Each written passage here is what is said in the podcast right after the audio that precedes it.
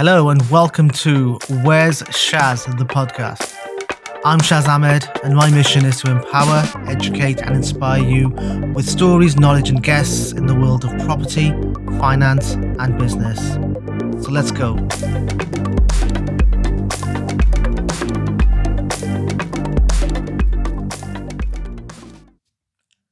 Hello, and welcome to the podcast once again. Today's guest is someone who has a wealth of experience, knowledge, and expertise when it comes to property finance and investment. Kevin Wright is an investor, mortgage broker, mentor and coach, speaker, and much more. Kevin, welcome to the show. Thanks. A then that, that was a quite a roll call, wasn't it? I, li- I like to big people up on the show, to be honest. Um, You certainly did that. yeah, thanks for coming on, Kevin. I know you're awfully busy, and again, being in the same field, we're all very busy right now, Yep. so appreciate your time. Indeed. Um, Kevin, so before we get into the nitty gritty and deep dive into creative finance, what I'd like everyone to share, all of the guests to share, is their mission statement. So, why do you do what you do? Um, yeah, it's a good question, really. Um, I just like to. Uh, I like to light a fire under as many people um, to do bigger and better things than they think they're capable of. I think that's it, really. To see other people grow and, and Yeah. fulfill their dreams, as it were. That's brilliant, amazing. And look, I've been on LinkedIn, so I've done my research, but I'd rather you tell the story. So, what has been your background and journey up till this point? Were you an investor first and then a broker after that? How did that all happen? Yeah. Um, first of all, an investor. Um, did my first buy, refurb, and sell back in um, 1983. Um, bought a wreck, did it up, um, sold it, banked the cash. Never, never a bad outcome. And uh, then um, bought a wreck, did it up, rented it out. Then um, had a bit of a revelation. Um, hang on, if I buy a wreck, do it up, rent it out by the room, I can make more money. Uh, now known as HMOs, um, not back then. And over that period, I've done new build, um, been a commercial landlord, resi landlord, um, and um, all of that. Still a landlord today. And um, yeah, um, then got into finance uh, in 1992 and um, really um, started heavily mortgage brokering. What would that have been? Late late 90s. Um, so yeah, and then post credit crunch uh, when um, my very successful brokerage wasn't so successful because all the things that that we used to do pre credit crunch, i.e., um, um, self certified, um, adverse credit, um, uh, continual remortgaging, none of those things particularly work well. So um, until they came back, uh, I got into bridging. I was doing a bit of bridging before, but I just got in really heavily into bridging um, from about 2010 onwards. Um, and since that time, um, we brokered literally hundreds of bridging loans and development loans. Um, of course, the mortgages have came back, come back um, during the last 10 years as well. So yeah, Brilliant. So it seems sounds like you've seen the highs, the lows, and the highs again, and definitely adapted your business to, to what the market needs. yeah, more than once. Uh, but that's a good thing. It shows you know once. you've got a sustainable model and you're you're good good at adapting to what the market's doing. Um, we operate in a similar space in Yeah. terms of the finance that we arrange, but in terms of your niche, you know, wh- where do you see that? uh, What is your niche in terms of the market? Well, um, uh, I think there's, you know, if if any investor wants to uh, to find a broker, they're never going to be short of one because when I last checked, there were over fifty thousand registered with the FCA. So um, there's a there's a multitude of brokers. Um, a, a pretty a minority of brokers actually invest as well. Um, so you know that would be a one defining factor. But even the brokers that invest, a lot of those um, really only do main res and, and uh, sim, single AST buy to let. Um, you know, it, when you get into complex brokering, the field gets progressively smaller. Um, my focus now is on speaking, teaching, and mentoring.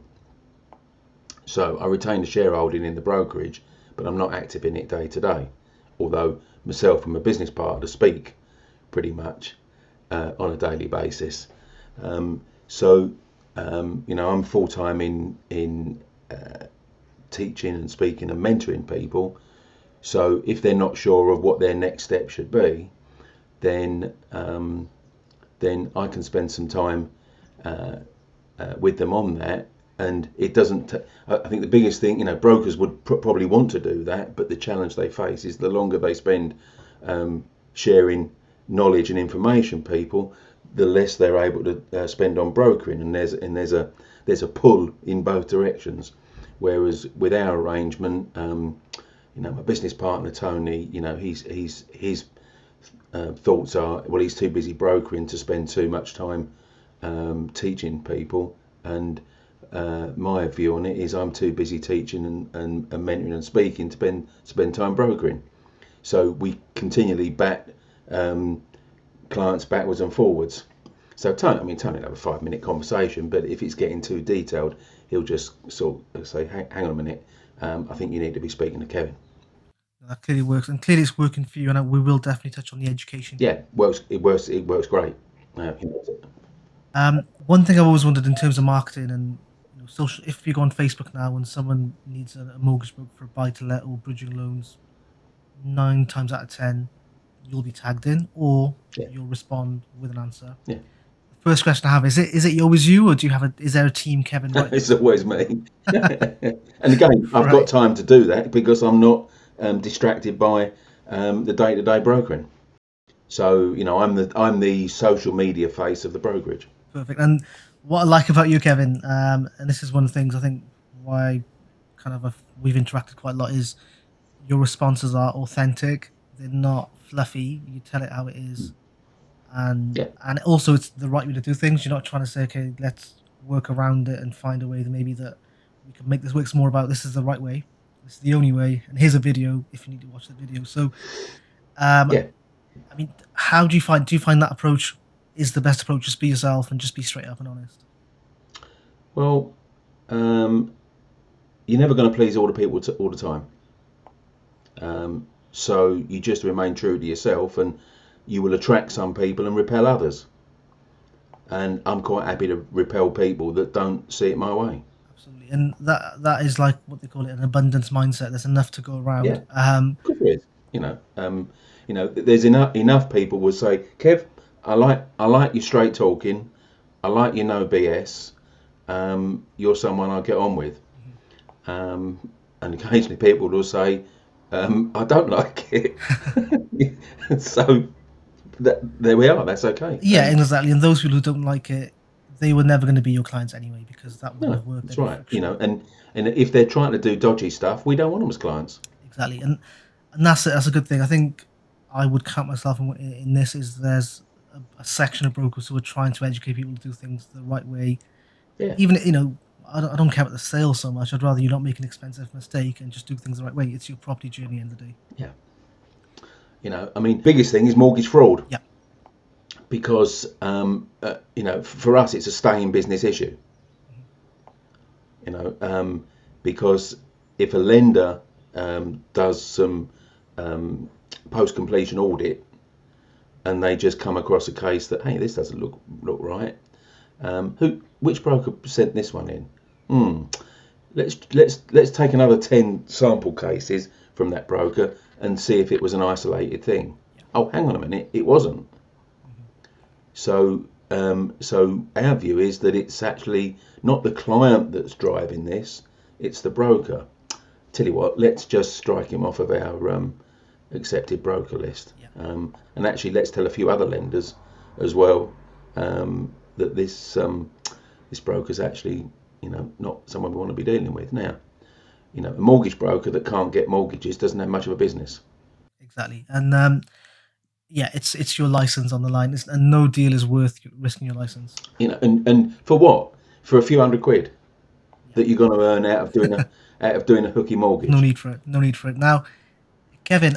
Well, it's, it's just it's short-sighted. So Kevin, I, I sometimes in my own head because I I think about these things, I equate you to be like the Apple of mortgage Broken purely because with Apple, they had a slogan. There's an app for that. I think you're at a point where it's like there's a video for that or there's an Instagram post for that. Did you feel that way? Where most of the questions you've got an answer for already. Yeah, and you know, and simply that you know, I guess the main driver for that was just to save time. You know, um, so I didn't have to type out the same response fifty times. I can just say, you know, um, here's my video. Go watch that. Um, um, where do you find you get the most traction from? Uh, YouTube, Facebook, or Instagram? Because I've seen Instagram again, and there's more shorter clips because um, it's um, medium. It's probably a mix, really. I mean, Facebook because I've been on there the longest. Um, YouTube second because that's where I went next, and then Instagram probably third because that's the most recent one. So I'm I'm I'm guessing that's where you know, it, it it's longevity I think that probably drives that.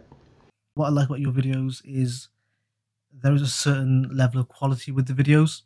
So I know there is one mindset where get it finished, it doesn't have to be perfect, but actually, you know, if you take a little bit more attention to detail, if things look better or sound better, they're better received. So yeah, your videos are in a nice office, they're well lit, they're well recorded. How I mean, how long did that all take? Because you've got a large collection of videos on. Um, well, I, I recorded some of my live events, um, my live training events. Um, I think I started off. I, I had about twenty uh, of those, which were just Q and A's, and um, and then it's basically been one a week since then. Okay, and, and you're now doing your. Is it every morning or is it once a week? Uh, the morning sessions. Oh, the the, the live Q and A's. Yeah, once a week, um, Monday at eight thirty. Um, through through a variety of um, streams through YouTube, um, um, a couple of my own pages, um, and uh, a couple of groups um, that I'm either that either mine or I'm or I'm admin for. Sure. Yeah, and so. speaking of Facebook groups, I think word of mouth these days is now replaced with word of social media, which spreads even yeah. further and further. And on some groups, you know, someone just has to mention bridging, and I'll see the same people tag you again and again, which is fine. Um, yeah, nice but you have got a I wouldn't say a cult, but you have got a rabid kind of following where clearly you've done a good service or they're happy with what you've done for them and they want the world to know. So yeah. you're doing something right, Kevin, definitely. Yeah, it's nice. It is nice, of course. Um, now moving on to training. So I think the two that I've picked up is you do recycle your cash and Ninja Investors. Hmm. I'm guessing you've had to move on to online. So what do they cover? What you know what what you offering in those courses? Yeah, um, it's essentially, um, I guess, how not to be like other property investors. So it's about going down the road less travelled. Um, so, you know, the majority of investors tend to be taught to look at low value um, properties needing a light refurb.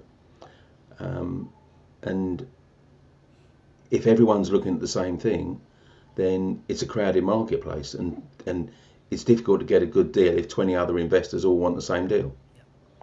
Um, so just look at the stuff where other people um, don't look or are taught not to look, and that's for problem properties with the problem you can fix. Sure. Um, so predominantly unmortgageable properties for a variety of reasons.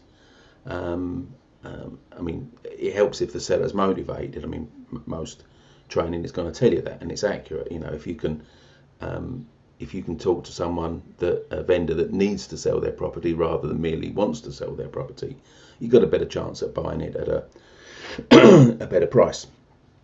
Um, and if you can get rid of most of your competition by focusing on stuff that um, you can't mortgage right now, um, but of course, um, it, bridging is freely available for, uh, then you've got a better chance of doing a deal. Um, you know, and a couple of my uh, students recently, um, one's um, had a uh, offer accepted at 358 on a property that was um, on the asking price was 420. Why? Because it was a problem. It had a short lease. Um, another one had a property that was an offer accepted of 190 on a property that was originally marketed at 254 reduced to 230. Why? Because it was a um, um, single skin timber frame bungalow. You know, um, and these are the stuff that ordinary investors don't don't want to touch Yeah, or don't know how to deal with. don't deal with. And I find as well is um, if someone's using a deal source or a property sourcer and they're presented with a deal that's marketed as below market value, it's often not the case, or there's a reason it's below value because it needs to be put spec. Yeah, and well, to be fair, property sources wouldn't be going after unmortgageable properties because um, their database um, or the the, um, uh, the the demand in their database would be relatively small. So they're going to be, um, you know, uh, sources need need volume, Yeah. um, and um, so they're going to be pitching, you know, the more um, vanilla type properties that need a, a you know a, a small refurb um, to their databases. So pr- pretty much these unmortgageable ones, people, my students find that find their own. Um, so it's it's it's it's getting completely conversant with bridging and understanding every aspect of how it works. So you take the scary out of it because you know you you're, you're frightened or you're wary of things you don't understand. When you perfectly understand it, um, it's not scary. So it's it's fully acclimatizing people with every aspect of bridging. So they use it with confidence. Um, it's also being there to support them and analyze their deals um, when they're using bridging to make sure they get it right. Um, you know, I've had um, two or three um, students pinging me um, emails or Facebook messages this morning because they found properties and they're putting their deal together and teach them how not to overpay for a property, how to factor in all the costs. You know, there's formulas for that. Um, what to do when their offers get rejected. Um, how to um, become a, a preferred uh, investor with an estate agent in double quick time by the things you say to them. Um, how to um, present your, if you're doing a buy, refurb, and refinance, um, how to present your um, property to a, a mortgage lender's valuer in the way they want to see it to give you the uplifted value you're trying to get. Um, so it's um, you know all of that, all, all of that sort of stuff. So it's all part of the training. So it sounds very thorough. I mean, looking at the name, so recycle your cash to me would suggest it's more focused on the, the buy, refurbish, refinance strategy, or momentum Yeah. investing, whatever people call it. What's the difference between that and then Ninja Investors? Is it Yeah. So um, recycle cash is a philosophy or a um, a concept. Um, it can be buy, refurb, refinance, or buy, refurb, sell. Um, it can even be buy, don't refurb, and sell, because that's um, that's another um, angle that I teach people is to is how to buy a property um, and then sell it again for a profit without doing anything to it. So that's a bit of a, more of a niche one. Um, but Ninja Investor Program is the uh, seven modules where you learn how to recycle your cash. So recycle cash is the concept that you learn via the Ninja Investor Program. Okay, cool. Um, now, Kevin, let's go into the deep dive and just kind of get as much value out of yourself as possible whilst we've got you. yeah, why not? so, first of all, when it comes to bridging finance, how should investors look to approach bridging finance? You know, what what should they be thinking first of all? um, with caution uh, and to fully understand the costs. Um, and uh, the biggest mistake that I see um, investors making with bridging finance is to be over optimistic on how long the f- refurb's going to take if it's a refurb or conversion if it's that um, and how much it's going to cost in terms of the cost of the refurb. Um, so they they tend to take a, a, a short too short a term out on the bridging and are not in a position to repay it at the point that um, that, that they said they would at the start of the loan. So, for example, they take a six month bridging loan, and then at, at- on the, the anniversary of the six months, um, they haven't finished the refurb. Or if they finished a refurb, they've got it on the market, but they haven't got a, um, a buyer. Or if they have got a buyer, the buyer hasn't got their mortgage. Um, or if they're refinancing it, um, the mortgage lender's not re- not ready to um, uh, not not ready to to give, the money uh, for the mortgage. So the mortgage is still being processed when the they've run out of time. So that's the biggest thing I think that people get wrong is they underestimate how long it's going to take them to do whatever it is that they're going to do to put themselves in a position to repay them. Yeah, and, I- and I always say to people, it's always better to have a longer term than you think you need than to ask for an extension because look, you'll always get an extension. They'll charge you a re- Yes. renewal fee and all that, but Sure. get a longer term. You're only going to pay interest for the amount you've used anyway.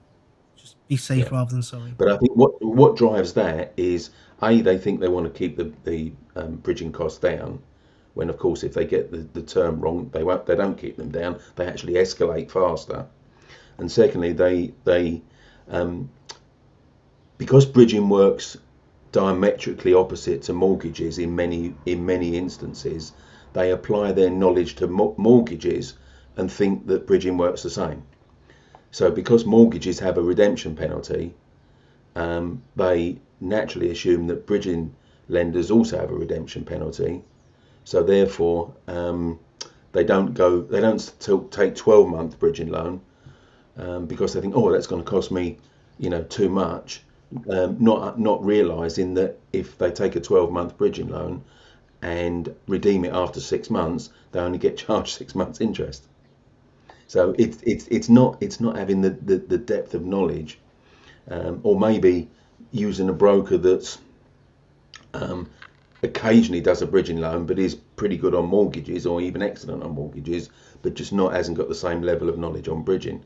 So they don't get that that insight into how to use bridging intelligently. Definitely. And I think, and I've posted about this in the past, is when people are approaching brokers, first of all, the, the questions investors ask brokers when deciding who to use a broker generally sometimes isn't the best. So don't lead on fees because that's not important. Um, don't lead on whole of market because that is a misleading question.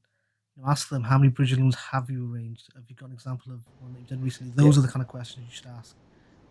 If, if it's Yeah. bridging, yeah, that's right, yeah, and you know, and and experience is, um, I think you know, ev- everyone's got to start somewhere, and it's easier to start as a mortgage broker um, when you're you know you're not experienced because you're um, your sourcing systems like Trigold or Mortgage Brain um, actually do a lot of the heavy lifting.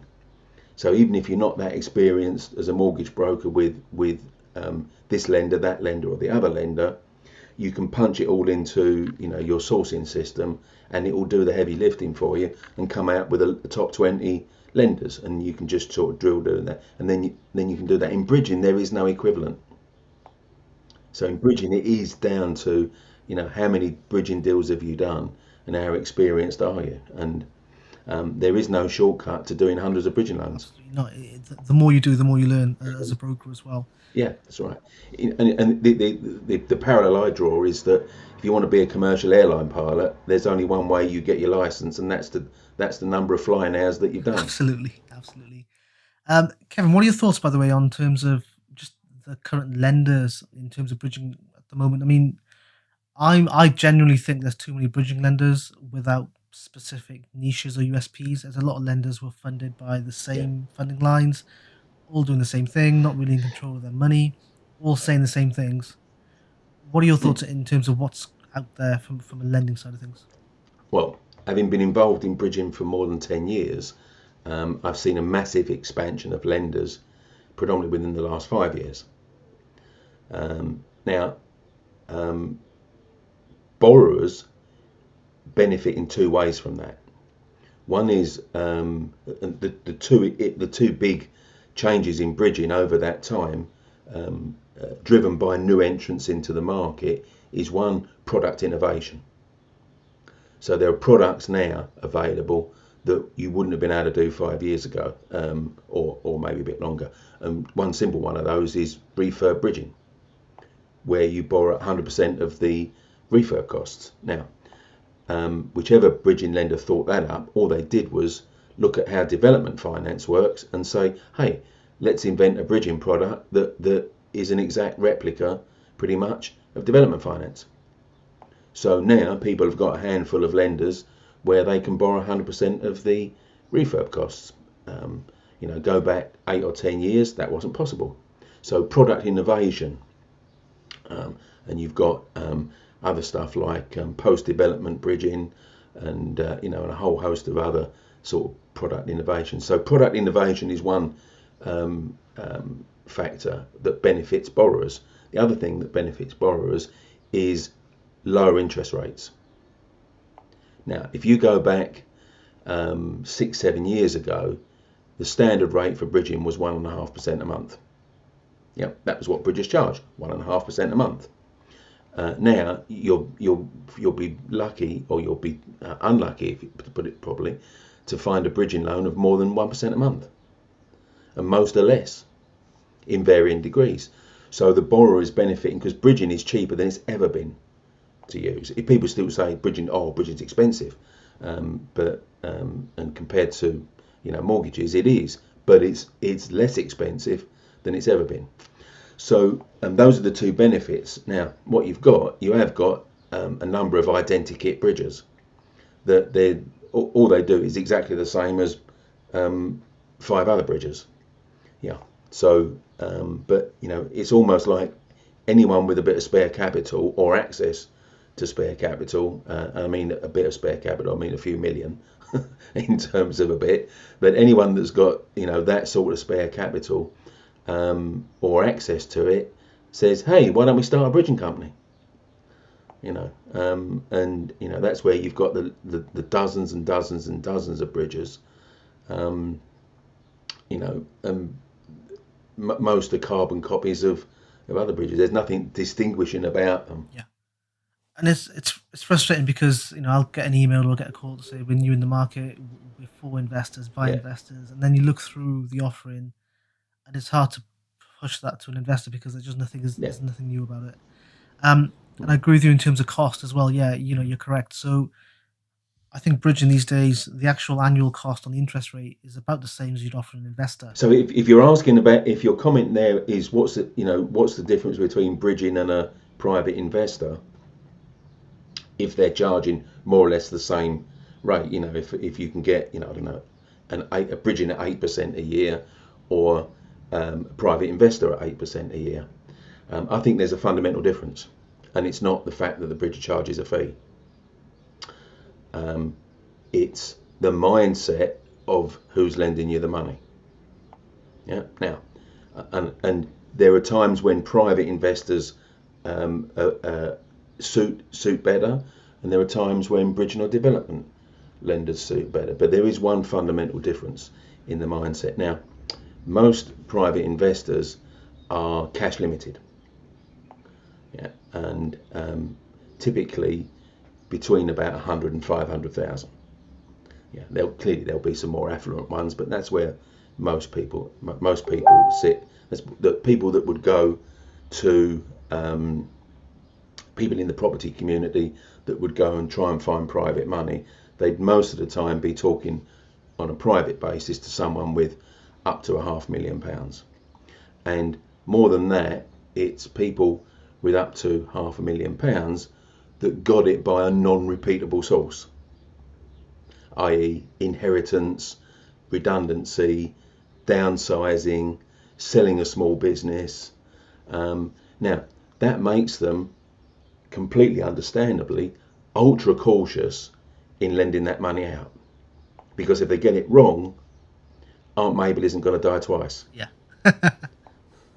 so, um, so um, they get to be super cautious, and what that means is that they their approach to lending out money is irrational and unpredictable. So um, and the time the, the crunch time comes when um, they've said yes this that sounds good. We're going to invest in in your uh, project on there until it comes to handing over the money. And that's the key time when they get cold feet and pull out. Um, and usually that that we need the money is when you need to exchange contracts. So the, the, in in the day or two before you're going to exchange contracts on the deal that's when, if a private investor's going to pull out, um, that's when they're going to do it, which of course is the most inconvenient time. It's the last thing you want to happen. Actually, it's the second most inconvenient time because we've seen investors um, private investors pull out of a deal after you've exchanged contracts. Um, and that really is a scary place to be. Um, you know, and we've we've rectified the situation. They've come to us needing bridging um, in a hurry because they ex- exchanged contracts last week. They've got three weeks to complete, and now they've got no money to complete with. Um, so yeah, so uh, and of course, and the other thing is um, where this this unpredictability is. Uh, yes, you can have my money for a year. Um, three months later, they're saying I need it back but you, you said it was a, we agreed it was a year. Yeah, I know, but my daughter wants to go to university now, so you know I've I've got unexpected expenditure. Um, so it's this irrationality and unpredictability. Now, bridging lenders don't have that. So it, there is no there is no emotion. Uh, is, there is no emotional attachment to bridgers' money. It's a business. It's business. They're there to lend money. So, um, and, and of course, their you know their funds, are, their pockets are, are, not deeper. You know, I mean, a, a lot deeper. Um, you know, I mean, even the most small scale bridger, you know, has got a few million pound to lend. And they're all, they're all based in Manchester. Manchester or London, yeah, most of them, yeah. so, um, so yeah, th- those are, you know, um, again, um, if you just want twenty grand for um, to fund a refurb, you know, it's it's not cost effective to use bridging. You know, you, you are better to then to say, you know, to approach whoever it is, you know, uh, can you lend me 20 grand for a few weeks? Um, you know, that would be better. That sort of stuff is better done privately. Um, but, um, you know, in, in other cases, you know, bridging is less hassle than private people. Yeah, because there's a process. Yeah, it is. Yeah. I mean, you haven't got to buy a bridger endless cups of coffee and, and a few dinners um, to, to convince them to lend to you. sure. Um, now, Kevin, in terms of creative deals or some sort of mini case studies, not to put you on the spot, are there any deals that come to mind that you've brokered or arranged that you know you know what this is an example I could use to help other investors show the possibilities of bridging?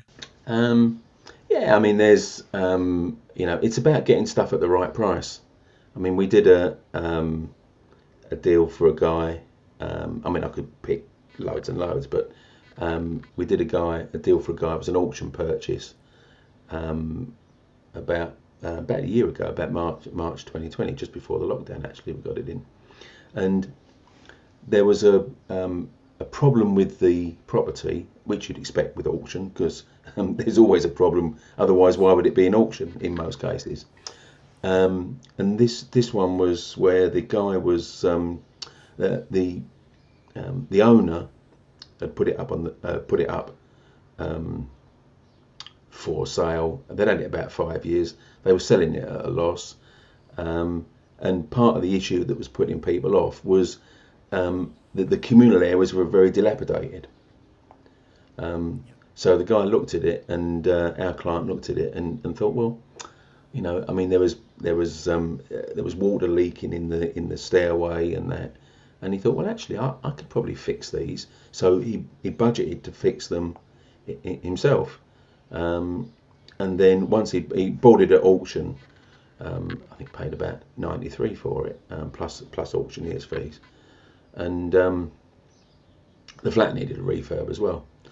And so he got chatting to the managing agent, um, who, who the, the, the, seller had said, oh, they're useless, they never do anything, they won't do any um, um, reparation work at all. And got chatting to the managing uh, the managing agent, and actually the reason they weren't doing um, reparation work was because some of the other owners in the block weren't paying their um, management fees. So uh, he said, up, you know, they said when they pay the managing fees and get it up to date with that, we'll start doing the work. So um, there was a couple of bits of maintenance, and uh, so our client said, "Well, I'll do them for you. You know, I'll, I'll get. I've got a guy. You know, he'll jump up on the roof and check check out the tiles, and we'll stop the leak, and I'll repaint the communal areas because it was in his interest to do so." Um, and so the managing agent said, "Oh, well, okay, great." And here's the kicker: he said, "Send us your bill for it when you've done it. So it didn't even cost him anything to get to get the communal areas looking looking decent. Um, and um, I think he spent you know no more than about ten thousand, but got it valued at 150 on a mortgage. So pulled pretty much all of his cash back out um, with, within a within a matter of months. And that isn't your typical it? That's not what you'd normally find or expect No. having those kind of projects. No. But it's um, but it you know it's it's sort of thinking outside the box. You know, instead of oh I'm not going to buy this because that's what everyone else was doing. I think it was it might have been the second time it went to auction, didn't sell at all, didn't sell. Um, so I think it went in with a lower guide price because she just wanted a shot of it. Um, but um, but yeah, so it's you know normal thinking is oh there's a problem with that. You know the the the the, the managing agent's not looking after it. But actually think thinking outside the box, I guess you could call it if you want to use that phrase. Well, um, uh, actually I could get that fixed, and if I buy it at the right price, there's enough money in it for, for it to get fixed. And then the bonus is when you think when you think differently to most people, you, you find there's an unexpected benefit there because the managing agent, you know, isn't rubbish anyway. They're actually decent, but it's the other it's the other the other flat owners that, that that are the problem, not the managing agent. Absolutely. But yeah. Now, speaking of auctions, I mean, every, I think everyone's got a different way of doing it, or different process they prefer. So, speaking of auctions, when would you suggest someone approaches a broker pre-auction, at auction? I've, I've had people come to me a week after the auction. Yeah, I, I must admit, most of the people, certainly the people that that um, have been trained by me, tend to come to us the um, uh, the the same day or the next day after they've had their successful bid. I mean, a because they know that bridges lend to everyone, so they don't have this panic about oh well I won't I won't get a bridger to lend to me. Well, of course you will, you know. um, you know, again, it's this mortgage buyer mindset. They they they they they un, they they see that mortgage lenders are very picky, so not knowing any better, uh, investors think that um, bridges are equally picky. Well, of course they're not. So you know, anyone that's been trained by me knows that you know you, you- you're already um, pre-approved for bridging with every mortgage, pretty much every bridging lender there is. So they just tend to go and bid, um, and when they're successful, and we've had probably about uh, about three in the last four weeks that have just phoned me up and say, "Oh, I just got a just got a property at auction. Okay, we better sort some bridging out for you then." Um, so you get those um, uh, that type of investor, and then you get the ones that are not quite as clued up and they want to get some sort of um, decision in principle from a bridger um, before they go to auction. Um, you know, and I guess we don't mind doing that. Um, you know, it doesn't take too much time to do that, but you know, it's it's it's more time for them filling out the inquiry form um, to enable us to get terms. Really, then that, that that's really the the thing. But um, and then again, it's only you know indicative terms when when the, um, we're not going to spend too long um, finding the the best bridging terms um, for property. They're statistically more likely to get outbid on than buy. So we get serious about it when they've actually bought You, it. you prefer the live deals because they're committed to buying it. They're definitely going to go ahead. Let's find the best deal. Yeah. And then leading on from that in terms of inquiries, um, let's verbalize this because we've spoken about it before on Facebook and so on. So, what do bridging lenders like it when they see the same deal from the same client from different brokers? And if not, why not? um, absolutely not. I mean, the, the quickest way to get yourself turned down by bridgers is give your deal to six brokers and they all start punting it out um, to um, pretty much the same or similar lenders. Um, and all that a bridging lender sees when he's got the same deal from four four brokers is, oh, this th- these um, borrowers must be desperate. Yeah. What they don't see is, oh, they're playing the market and seeing who can get the de- best deal. That's not what they see. What they see is, uh, blimey, these must be really desperate for it if they put it out to all these brokers. Um, hmm. I think we just pass on this. They they sound like trouble. Drugs I've seen they'll refuse to they'll quote. refuse to they'll refuse to quote. So um, on a deal that they put, if they if they'd have been the only, um, uh, if it only come through one broker, they'd, they'd have done it. So it's counterproductive. You know, so it has it has the reverse effect to what the the the investor thinks they're doing by spraying it around to different bridges. Totally agree. I'm, gl- and I want to just also verbalize this because I love your explanation. So, uh, when an investor says, "Who is the best bridging lender to go to for this deal?" Why is it not wise to approach a bridging lender directly? Okay, good. Well, let's think about it logically. Now, you go to bridging lender A, and as a borrower, and you say, "Hey, can you do me this deal?" Um, they're going to say, "Yes, we can." In most cases, they might say, "No, we're not," but they're most going to say, "Yes, we can." And think about this logically. What they're not going to say is, "Uh, "Yeah, we can do it, but actually, we're going to be a bit pricey on this one. Um, I suggest you go to Bridger B and use them for this one." Now, are they going to say that? not a chance in hell. Not a chance Of course not. Of course not. So, um, unless you understand the bridging market, the danger of going uh, direct to lender on a recommendation is, first of all, whoever whoever said, "Oh, we used um, Bridger A," go and use them. Well, Bridger A might have been the best for their deal. That doesn't mean to say they're the best for your deal. Um, so, um, uh, yeah, you end up potentially paying more. Um, I don't know whether the motivation is you want to get out of paying a broker fee, but um, potentially you um, you you you end up paying more than the broker fee you're trying to save. Absolutely. And the thing is, yeah, if they've been recommended by another investor, chances are, like you said, similar to what you said, they might have been a good lender for that particular deal. But even for that investor, for that next deal, if it's a different deal altogether, Yeah. not, they may not be the best in inverted commas for And, and you know, and no bridger is the is is the the keenest on every deal. Yeah, they've all got a sort of sweet spot or what they prefer. They've all got sweet spots, yeah, absolutely. Otherwise, there wouldn't be room for 50 plus um, bridges Absolutely. in the market. But Um, uh, yeah, And Kevin, so I mean, I think this is changing a little bit, but um, what I've found when I've been through through my years now is um, property education and training. I find they're very focused on the front end, so finding these good deals, building relationships with agents and sources, but very little focus on actually being mortgageable in the back end. Yeah. But that is changing. But what are your thoughts on that? I mean, have you come across that or had cli- uh, what you call it, students?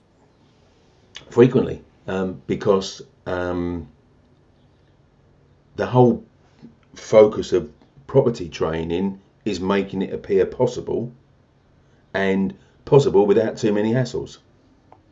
Um, and I think there's, um, um, in fact, someone that um, came uh, recently on my training said that um, you know w- the, training they'd done previously with whichever company that was, the, the the sort of how to finance the deal was sort of brushed aside, or not really covered in in anywhere near the depth of how getting the deal. But of course, you know anyone knows that the um, if you can't finance a deal, you haven't got a deal. Um, so yeah, there's there's um, I, I can understand why because you know to say um, hey you know this is a this is what you should be doing in property, but you're going to have a real struggle to finance it doesn't really um, uh, doesn't re- create the right impression um, for, for your course.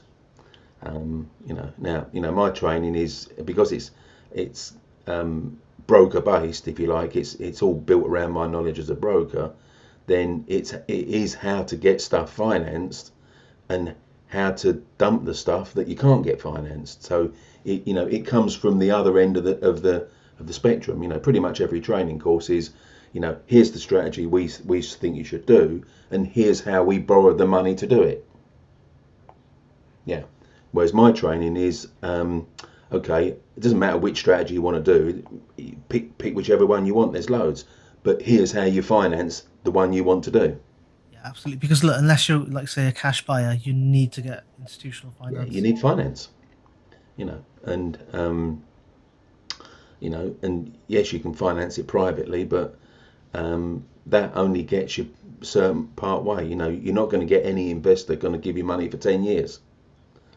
or longer. So you need, if you're going to, if it's portfolio building, you're going to need to be attractive to mortgage lenders.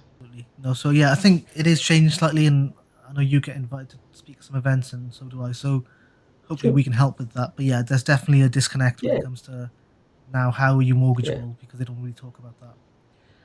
Um, Kevin, a few things just to cover off in terms of myths and facts and how often these things happen Yeah. because there's common social media questions all the time. Always like to bust a few myths. Okay, so open market value bridging. So if someone says they found something below market value, let's just say they believe it's worth two hundred thousand pounds because that's what it is on Rightmove. They've secured it exactly at twenty five percent below market value.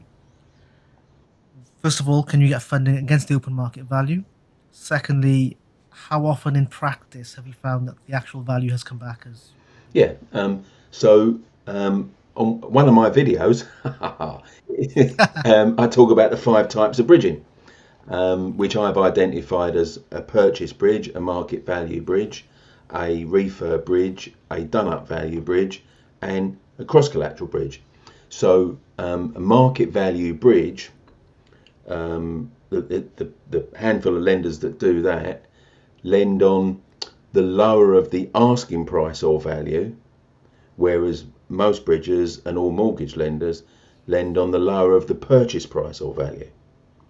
So um, if it's if, if you're buying it below asking price, then potentially um, you don't have to put 25% down. Now, the the caveat to that is the bridging lender's valuer has got to agree that it's worth more than you're paying for it. In its and uh, the, the, the phrase I use is true current value. Yeah, so it's not what it might be worth once you've spent 20 or 30 grand on it. It's not what you think it was worth because next door um, sold um, for that. It's what the bridges lenders values and, and you know market value bridges do send their bridges out and say give us a um, give us a, um, a realistic valuation. Don't automatically default to the purchase price. Whereas purchase value bridges and mortgage lenders um, send their valuers out with the uh, instruction to say default default to the purchase price and only tell us if you don't think it's worth even that. yeah, you, you'll never get upvalued on a mortgage or a No, and and, a, and a, even a market value bridger is not going to lend you um, m- more than the asking price. You're not going to base it, you know, value it at more than the asking price because their justification is, you know, if it was worth more than the asking price, they'd be asking it. They, the asking price would be higher. Um, the only time when when it would be truly lent at market value with a market value bridger is if it's direct to vendor. So if it's if it's not actually listed anywhere, there's no there is no asking price because it's not with any agent, then um, it would be uh, based on market value, but with three comparables. Yeah, so that that would be true market Okay. value bridging. Next is refurb bridging. So, okay, you get 100% towards the cost subject to certain end values being met. But can you explain the drawdown process? How does that work? Yeah, very simply in in uh, in stages in arrears. That's what I say. you know, in a nutshell. now, to expand on that, let's say you've got, I don't know, let's say you've got a um, um, a, a big refurb. Let's say it's sixty thousand. Um, so the bridger's um, valuer would, uh, along with the bridger, would decide how they're going to slice up those tranches. And for ease of explanation, let's say it's three tranches of twenty. Um, so because the bridgers lend you the maximum loan to value day one, they're not going to lend you any more until you've done some work to it. So um, you would have to spend the first tranche of 20,000, you'd have to put your own cash um, or cash you borrowed from a private individual to go back to a previous um, part of our conversation um, to fund that first tranche and then you'd um, let the bridger know, um, right, we've done we've done that, we've done the first third. Um, outcome out their value would come, and you'd pay their um, visit fee, which wouldn't be the same as a full valuation because they're not doing a full valuation; they're just doing an inspection. Um, they would look at what you'd done, they'd sign that off as as um, uh, as a, of, of the required standard, and the bridger would just put twenty thousand pounds in your bank account within a matter of days. Now, that gives you the cash. That's replenished your cash uh, pot. So you've now got the money to do phase two. Um, and when you've spent that, you repeat that process. Out comes the valuer. Um, you pay another inspection fee, and they sign off the work. And within a few days, the money's uh, the next twenty thousand is in your bank account. So now you've had forty out of the sixty. That gives you enough to finish off the refurb. So it's all finished, but now you're you're twenty grand down. So the valuer comes out for a third time. You pay a third inspection fee, and they sign off the, the completed refurb, and the bridger gives you the last tranche of twenty thousand. So you recycle that initial lot of money again, again, again. Yeah. So so now you're back with the original twenty thousand you started from. Um, if it's yours, great. It's back in your bank account. If it's borrowed from a private individual, you can now give it back to them. And the key thing is it's in arrears in stages. You have to have that money and your deposit uh, to even enter the deal itself. Uh, okay, and the third one, Kevin, and the last one is in terms of cross collateral bridging. Can you explain how that can be used to get true 100% finance on the next project? Yeah. So um, I mean, I've got I've got videos on all of these. I can imagine. I can imagine. might. But um, but yeah, so cross collateral bridging is where you uh, to save you using a cash deposit um, or paying cash for the refurb if you don't want to use a refurb bridge, you use equity in a property you already own. Now, um, the most simplest thing of that is that you own a property with no mortgage on it, whether it's the one you live in or one that you rent out. Um, so uh, you can give the bridger a first charge on that, and they'll lend you typically on a residential property up to 75% of the value because you can give them a first charge over it because it's got no mortgage on it. Um, slightly lower loan to value if it's commercial. Uh, so that's that's um, cross collateral bridging in its, in its most simplistic form. Um, you use the equity to um, to put towards a property that you want to buy, um, and um, if it's in some cases it's enough to buy your desired property outright. So you become a cash buyer for your desired property. More commonly, it's not enough. There's not enough value that to buy the one you want to buy.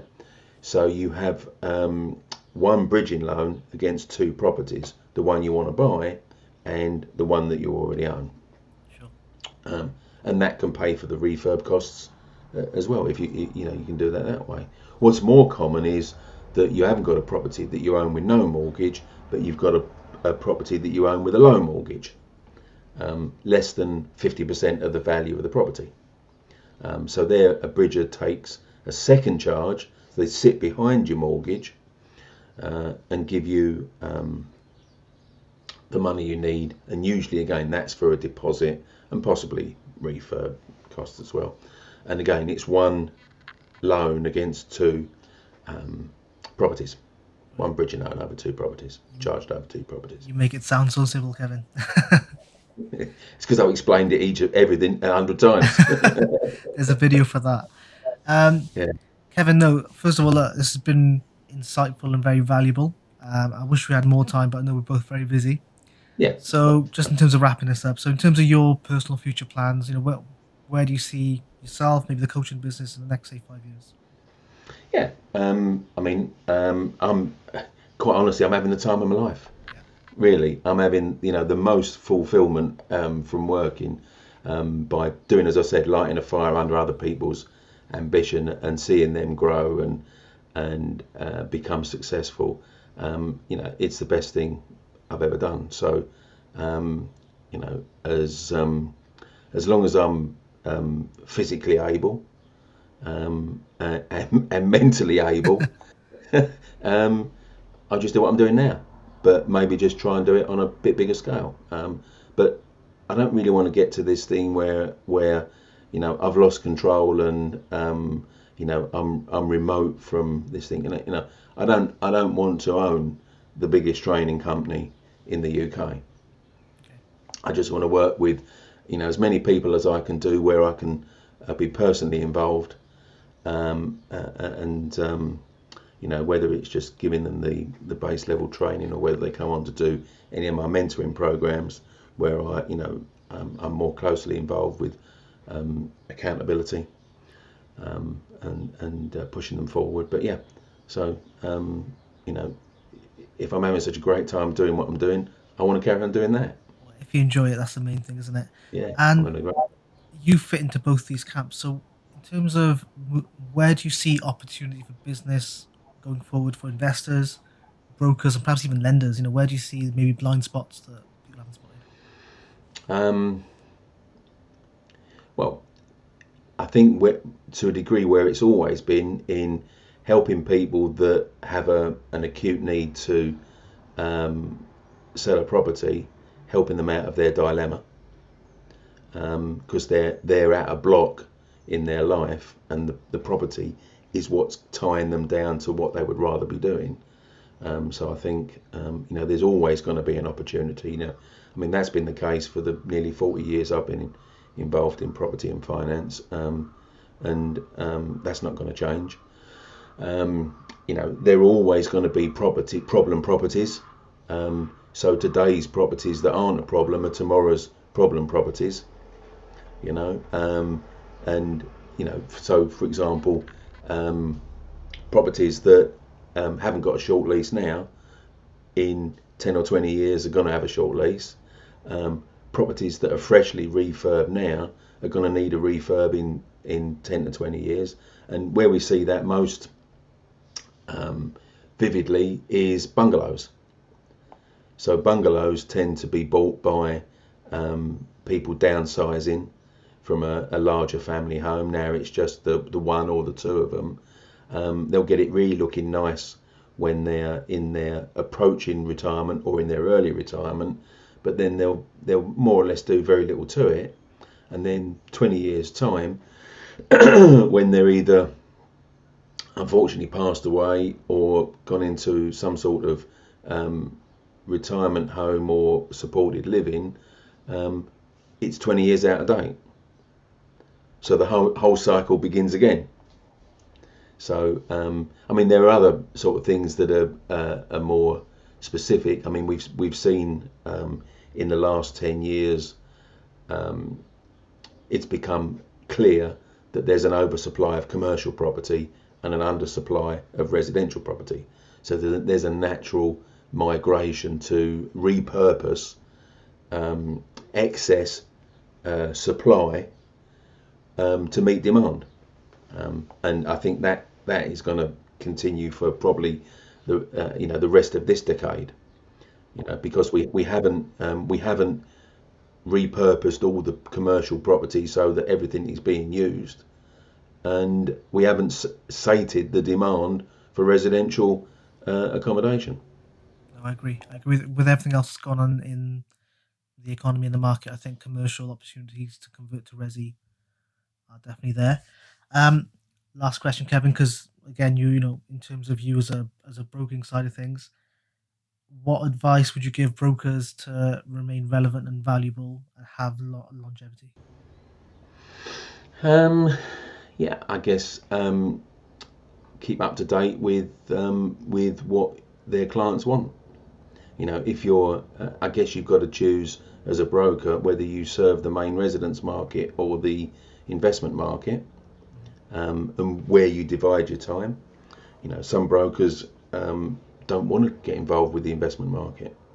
Um, that's not a criticism. Um, it's just their, you know, their business model.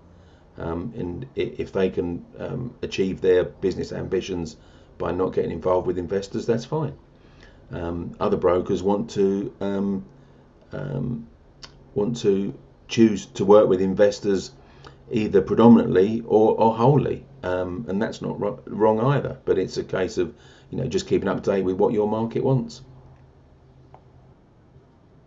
You, uh, you, listen, the, the only thing you can guarantee is things aren't going to stay the same. So you know, um, it's the it's the um, the willingness to be uh, to embrace change as you need it, um, and, and be aware and, and alert to what's changing. You know, uh, most of that for brokers is going to be driven by the FCA. Um, the FCA te- tell tell you how you've got to, how you've got to Yeah, change. no, they do. I think the FCA, um, there, there's a lot that is changing with the FCA, a lot more paperwork, a lot more red tape, but it's all in the client's interest. I feel so. It's all, it's all for the right thing. Oh, absolutely, it is. Yeah, it's all it's all about protecting the client. I mean, you know, the um, the FCA's driving um, force is to is to make um, finance safe for the retail retail customers. Absolutely. Um, as they turn. Well, look, Kevin, keep fighting the good fight. Um, you know, I really appreciate your insights today on social media. How can people get in touch with you? My pleasure. My pleasure. Absolutely. Thanks How can people get in touch with you, Kevin? What's the best way? Oh, sorry, I didn't. I missed your question there. Um, very simple. You can uh, email me. Uh, best email is inspire me at What a name address. It's classic. okay. Yeah, Kevin, thanks for your time, and I'm sure we'll catch up on, on Facebook soon enough. I'm sure we will. Great. So that was something. Uh, I don't know about you, but I could listen to Kevin talk property finance for hours on end. A lot of real valuable nuggets just given away, and some things I even learnt myself. What did you think?